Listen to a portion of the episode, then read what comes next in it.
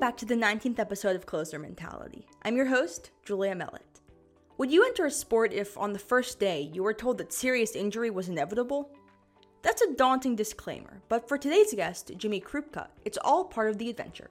When Krupka was a baby growing up in New England, he learned to ski and walk at the same time.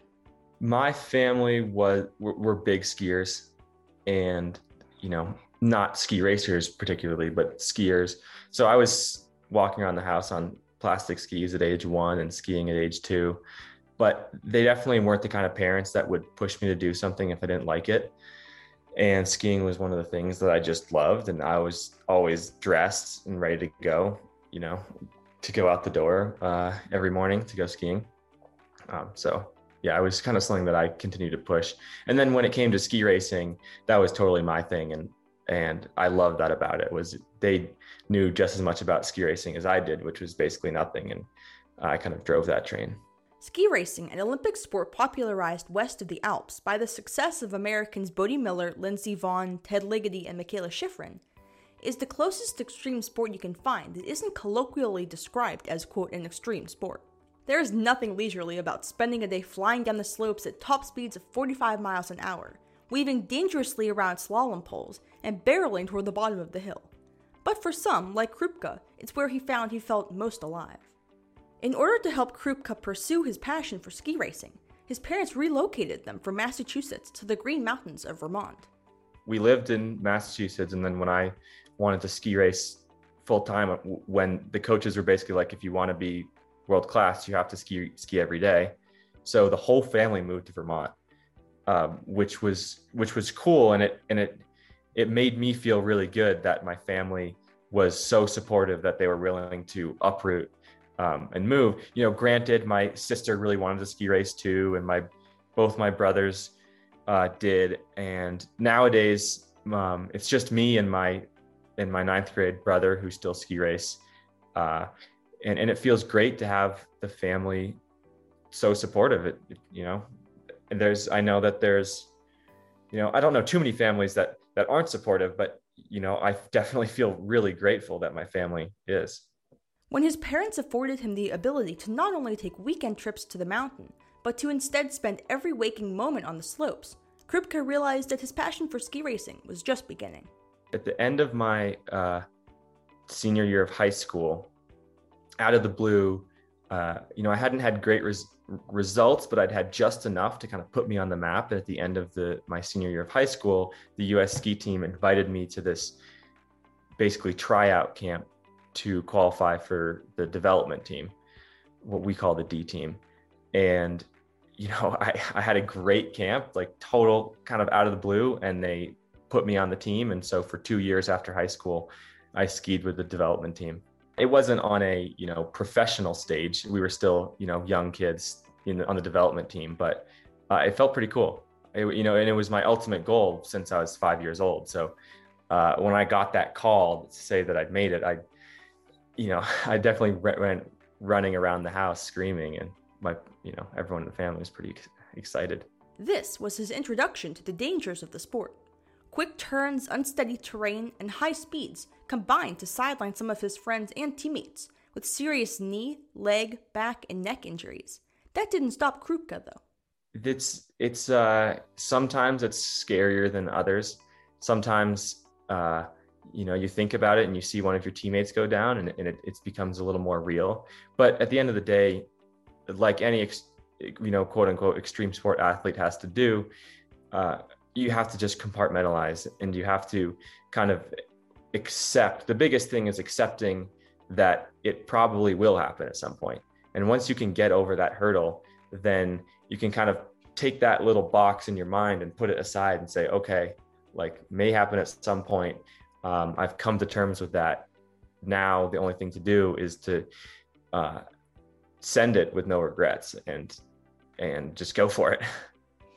Yeah, I think people will consider that reckless. I think there's, you know, w- when we talked in our pre interview, you really got my brain going because I was thinking about how, uh, you know, people that don't do these sports don't really understand that, like, why someone would take so much risk. Like, they can, they consider it reckless because when you look at it logically, it is reckless. Like you are getting like a nice dose of adrenaline and uh, you know endorphins, and they're at the risk of potentially, like I did, snapping your leg, your knee, or whatever. So logically, it doesn't make sense. And you know, my kind of rebuttal to that is that it's it's not something I do for fun. You know, if, if I wanted to have some fun, I, you know, there's plenty of ways to have fun. If I wanted to make money, there's plenty of ways to make money. It's it's kind of, you know, I've been doing it since I'm two. It's kind of my life. It's kind of the way I express myself, and it's kind of a higher purpose that I'm pushing towards. The U.S. ski and snowboard team has four alpine ski teams. The A, B, and C teams are all Olympians and Olympic hopefuls. Rising through the ranks is dependent on performance in events, rankings, and points lists. As a member of the development team, a 17 year old Krupka was suddenly moving to even steeper peaks and foregoing college for two years. That summer, I moved out to Park City, Utah, and started training in the US ski team gym. And, you know, right in the squat rack next to me was Ted Ligety, like, you know, the best GS skier of all time, someone who I just, I'd watched tape on him over and over and over again. So that was pretty surreal. And then the, the, the part that you mentioned about, uh, you know, not being there yet, but, you know, hoping to be, that's what I realized is my whole life since I was five, I said, I'm going to make the US ski team. And then when I made the US ski team, I was like, wait, there's so much more to do. Like, I'm not even close to where, like, and then I realized, okay, once I make the B team, once I make the A team, once I make the World Cup, uh, then like that can't be the ultimate goal because then I'm going to want to win. And so I, I kind of, that was a big moment for me of, you know, it, it doesn't end until you retire. During his time on the D team, Krupka was mentored by the best ski racing coaches in the country, two of whom he remembers fondly. I had two coaches on the development team that were really great guys. I had one guy that would tell me everything I was doing wrong, and one guy that was constantly being positive. So it was this this nice little balance. And you know, it was kind of a mom dad situation. Like when one of them was kind of mad at me, I go to the other, like, "Hey, can you help me out?" Um, so it was, it was a good atmosphere for two years.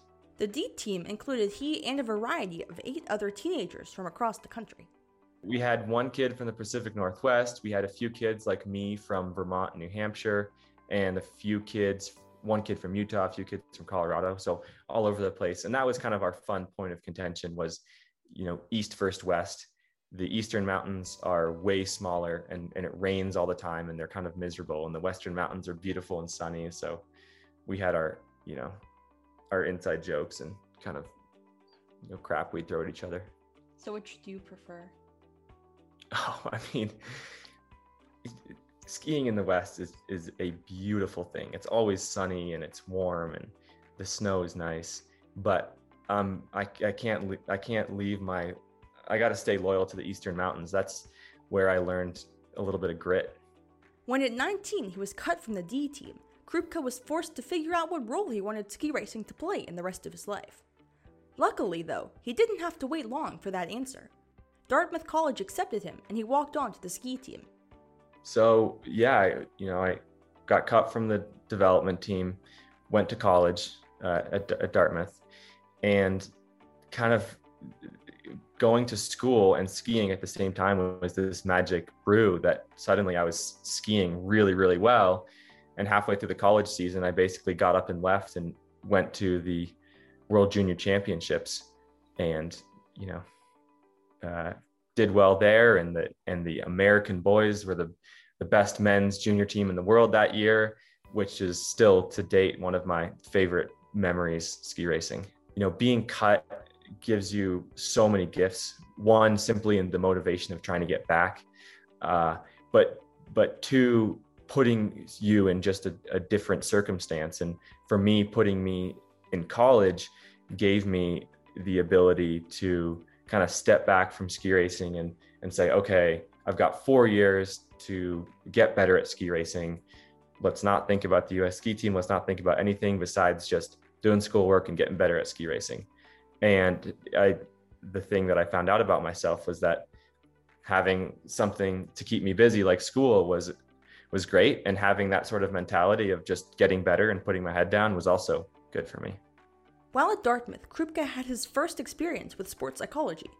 He learned to quickly implement a short, two point focus checklist, which still remains in his repertoire to this day. It's funny because that year at Dartmouth, I I had I had spent a lot of time working with sports psych in the years prior. And that year I said, screw it. I don't want to think about, I'm sick of thinking about sports psychology. I'm not thinking about it at all. And I remember I, there was just uh, no thought of it in my brain. And I just kind of skied. And I had this like these two things that I thought about. I was like, okay, outside ski, hips over the feet. I just had these two things I would say in my head to keep like cues to keep me skiing the way I wanted to. And that's literally all I did. And that was one of my best years of racing. Krupka's interaction with sports psychology principles extends past mental cues, though. Ski racers are trained to be so precise that practices like visualization become the difference between first and second place in races. Uh, and most ski racers do this is is visualization, where you know you're allowed to go um, slowly go down the course and just look at where the gates are before you do your competition run but you know you get one competition you get two competition runs but it's like you have to perform the first time you get on the course and so a lot of what i'll do is have the image of the course in my mind and then uh, run the course in my mind you know over and over and over again until i know it by heart um, and that's kind of a ritual that I, I i totally forgot about but yeah there's that's another one as he trained with Dartmouth and continued his competitive skiing, he was also working with a mentor from his days on the D team. That maintained connection became what Krupka relied on to improve his skill and get him noticed again by US Ski and Snowboard. And you know, when I say I got cut from the from the development team, I officially got cut, but the there was um, this one coach of the U.S. ski team who who uh, was running the new development program, who said, "Yeah, I'll help you out." you can train with me for a little bit. And he was a huge, huge um, help, not only giving me some some training opportunities, but also just uh, his experience. He had spent a lot of time with World Cup athletes, and he gave me a ton of pearls of wisdom that I still use today. During his time as a mentee, Krupka realized that part of what was holding him back was his expectation of success his mentor sat him down one day and blew his mind. I was having a tough, tough training day, and he took me aside and he said, "You know, you have the same problem that this, you know, successful Olympic athlete had, and it's that you have too many expectations. My goal for you is to anytime you have an expectation, pop into your head, bang your head against a wall." And he said, I'm not telling you to do that because there would be liability issues with that, but I kind of am telling you to do that. Basically, like I want you to get the idea that expectations don't help you in any way. And that was the lesson was like, yeah, it's you can have goals and you can say, you know, my goal is to go to the Olympics. My goal is to win a gold medal.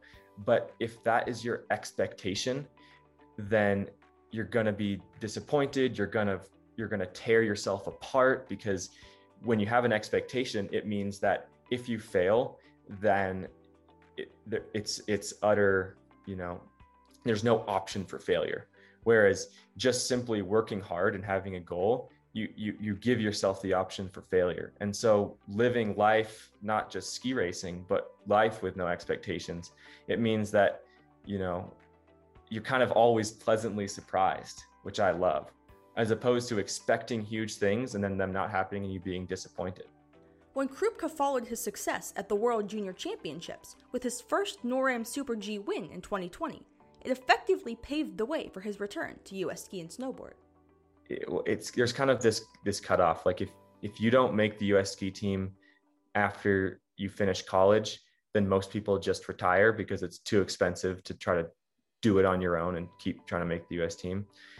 Uh, so there's that cutoff right there at um, there's the cutoff before college at 18 is a cutoff after college at 22 and then a successful career someone will go to 35 ted ligety i think went close to 35 or maybe a little past it and at that point your body is kind of breaking down no one gets to 40 when he left dartmouth to join the us ski and snowboard alpine c and eventually b team proving his worth in the system became the priority. He finished fifth in the giant slalom at US Nationals in the beginning of 2021 and had been on a great run. Until Italy.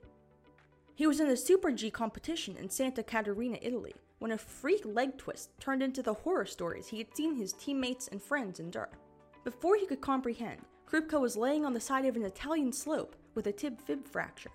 He couldn't speak the language, his parents were asleep on the other side of the world, and the next few hours went by in a blur. He was suddenly being airlifted off the mountain and flown to a nearby Italian hospital. Well, so first they yeah they put me in the in the helicopter and started bringing me over to an Italian little like local mountain hospital, and I'm all alone because my coach wasn't able to come in the helicopter, and uh, you know the, the, the people in the helicopter are really nice. They try to offer me morphine, but I know that there's no if I can't understand Italian sober, there's no way I'm under, understanding Italian with morphine. So I say no morphine. I got to keep my wits about me. They put me in the hospital. They give me an X-ray. The doctor comes in and starts going, "Mamma mia, spaghetti, whatever, you know, Italian." And I say, I, I don't speak Italian. I just speak English. And he says, "Eh, broken." And I said, "Yeah, I, I'm pretty sure it's broken. My leg's wiggling all, all over the place." He leaves The nurse comes in and says, "Okay, we're gonna get you an X-ray." And I said, "I already had an X-ray." They said, "Okay, you're gonna see the doctor." I said, "Or I already saw the doctor," and she says, "Eh, okay." And she takes my bed and just pushes me out into the hallway and puts me in a corner, and that's where I stay uh, for the next three hours. Finally, my coach shows up because he had to drive, and somehow figures out getting me into an ambulance and to Austria, which is where they speak English and where they have better doctors. And uh, I get in the ambulance and I go, okay, give me the drugs now. I can relax. And they say, oh no, we ambulances, we can't give you drugs. Oh man. So that it was a long five hour drive over the mountains of just my leg, you know, close your ears. You don't want to hear this, but my leg was just moving back and forth. And uh, they were great in, in, Austria, though. I got, I, I pulled into the hospital and it was the middle of the night, and they said, "We're putting a rod in your leg," and I said, "Great, put me under," and that was it. Looking back on the accident, though, Krupka doesn't consider the what ifs. He says that as long as he's sending it, whatever happens is going to happen. I stand by that. Um, you got, you always have to be sending it then there's there's no other option. And ski racers know this, and I think any any person in the world can can relate to that feeling of regret where you had an opportunity to you know go all out or uh, try your hardest or whatever it is quote unquote sending it and you didn't and it's an awful awful feeling and so me and a lot of other ski racers will always say it's better to crash sending it than it is to finish and go, I could have given more. Yeah. I mean, the, the caveat to the whole sending it thing is you can't recklessly send it. You know, even ski racers have have an understanding of what reckless means. And I don't know if I was being reckless, but I definitely in order to to to make sure that you don't keep getting hurt, you have to have a really good understanding of where the limit is. Luckily for Krupka, the US Ski and Snowboard Organization incorporates a quote injury deadline. In the event of a season ending injury early enough in the year, competitors are still maintained by US Ski and Snowboard and helped through rehabilitation scenarios. This was a, a weird year. The US ski team uh, has a deadline, you know, February 1st. If you get injured before then, you automatically requalify for the next year as a, you know, a quote unquote injury discretion. And if not, then you must have scored the right points or, or qualified objectively through the criteria process. And so I was I was just ahead of the deadline, and my teammate uh, blew out his back, you know, two weeks behind the deadline, and he he's a better skier than me, and he got cut, and I'm still going, and it's kind of this arbitrary thing that exists. The deadline exists to help athletes like Krupka who are suddenly out of competition for an extended period of time. yeah, it, it was nice when I got hurt. I knew about that deadline, and so it was nice to know that I was going to have support the next year, and that was a huge. I think I would have been a lot more distraught if I had realized I had gotten hurt and suddenly the road had just gotten way harder in terms of the resources available to me. Um, so having the U.S. ski team commit to that deadline is really nice. Krupka was tasked with finding resources to assist his rehab, with the knowledge that when he was fully ready to return, US Ski and Snowboard would be happy to have him. Yeah, a, a lot of stuff is up to you, you know, because the, there's so there's you know 20 athletes on the men's team throughout the, the levels of the team, and so they, they can't keep track of everyone, and just as you know with the team and as in life, you kind of got to figure out things for yourself and be your own best advocate. So I figured out getting physical therapy and and uh, you know at, at, first getting my own trainer and then writing my own workouts. Um, but the, the team was basically like when it's time to be back on snow we will support you in any and every way. So basically when you're ready to go we'll head over to you know mount hood in oregon in july and get get going. Being sidelined allowed krupka to assess his career trajectory and determined that this injury was not going to stop him from quote sending it. In a sport where injury is so inevitable that it's written in the guidebook, one tib fib fracture is not just a bump in the road, but only the first one of potentially many. Uh, it's kind of all, all over the place. You know, the, the ones earlier in your career are, are less likely to be like knee, you know, some people's knees just kind of start to give out because they've had too many knee injuries um, by the time they're in their 30s or their back, you know, just start you know, their discs are all deteriorated. Um, so I think like other sports, it's overuse by the end and just trauma in the beginning. Krupka shifted his mindset immediately to view his injury not as a threat to his career, but as a temporary setback. It, it goes back to my em, em, embracing of failure, or at least my attempt to embrace failure. Uh, and when when you fail a bunch, you start to realize like, oh, it's not that bad. Like you know, when when I broke my leg, like the first thought was this sucks, but then you know, I'm kind of like, oh, you know, the pain's not that bad. You know, like I'll be back before I know it's not that bad. And then you start to realize, you know, that you know, if I get to the retirement and I utterly fail, I'm still alive. So I'll figure it out. For those wondering why Krupka and his teammates continued to, quote, send it, despite the inherent proclivity for injury and re injury, the biggest thing is you know communicating to people th- that don't understand you know logically doesn't make sense we talked about this earlier logically it doesn't make sense why someone would send it and risk so much of their uh, their body their mind their livelihood uh, on a weird sport that um, you know is just you know a kind of fun. And you know, I, I hope that people can understand risk a little bit better and see that risk isn't just this black and white thing of why should I take that risk because there's a chance of failure. It, it, you should kind of look at risk as a necessary part of sport and life. And you know, the rewards of risk are huge and the ultimate, you know, cost of failure for me, it's a broken leg. The ultimate cost of failure of, say, you know, asking for a raise at work is just getting shut down. So it's like, and, and once you, you break your leg, you're like, yeah, it sucks, but I'm still alive and living and it's not that bad. And so the like the one thing I hope that I can kind of communicate to anybody who's listening is that risks, it's worth sending it. Now that Krupka has experienced the cost of the sport that he loves, he's planning on altering his full send. It's a more refined send. My this the send of uh, five years ago was a was a little more reckless and a little less understanding of of you know where the limit was, and I think now there's a little bit more of an understanding of where the limit is, and so um, I think I'm sending it more and I'm sending it more consistently. Uh, but uh, you know, I, you also start to you know fear just increases the older you get. I i think i consider myself young but you know, when when you've been ski racing for 20 years, like that's 20 years for you to start to realize how dangerous it is. So that's kind of a constant battle when you're sending it is is uh, acknowledging the fear and kind of pushing it away.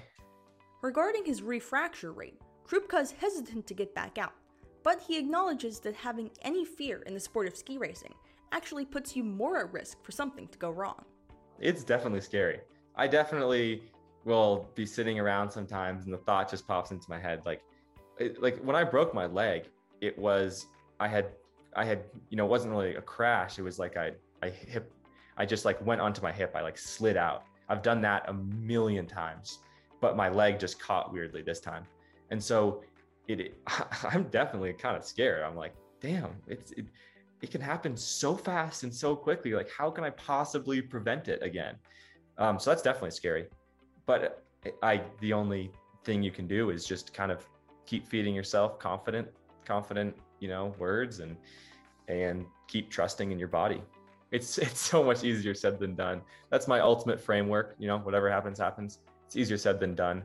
At the end of the day, it comes down to like all of these different, you know, very natural thoughts in your head, like fear and nerves and expectations. Like they're always going to be knocking at the door. And you know, the successful races are the ones where you're able to uh, not let them affect your, you know, your mental state.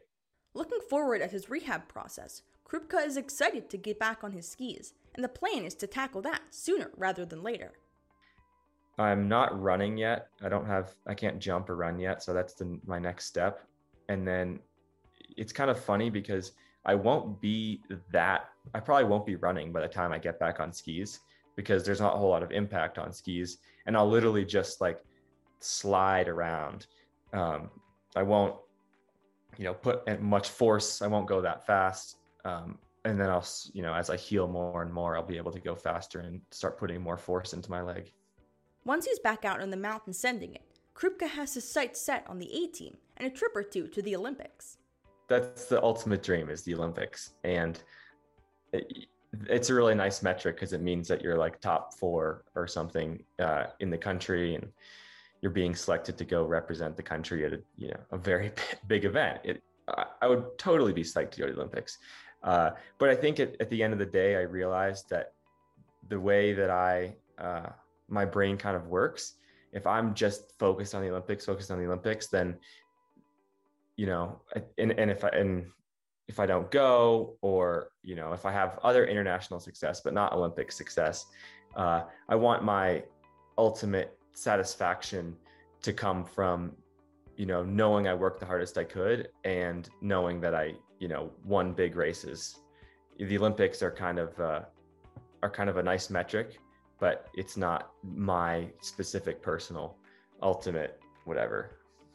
The goal is to be on the World Cup and and fighting for a win. That's you know really it's just you know the goal is to be best in the world. And right now, you know whether that takes me five years or ten years, I'm not too concerned about it. Uh, right now, the next step forward is just to get back on snow and keep my head down and keep moving.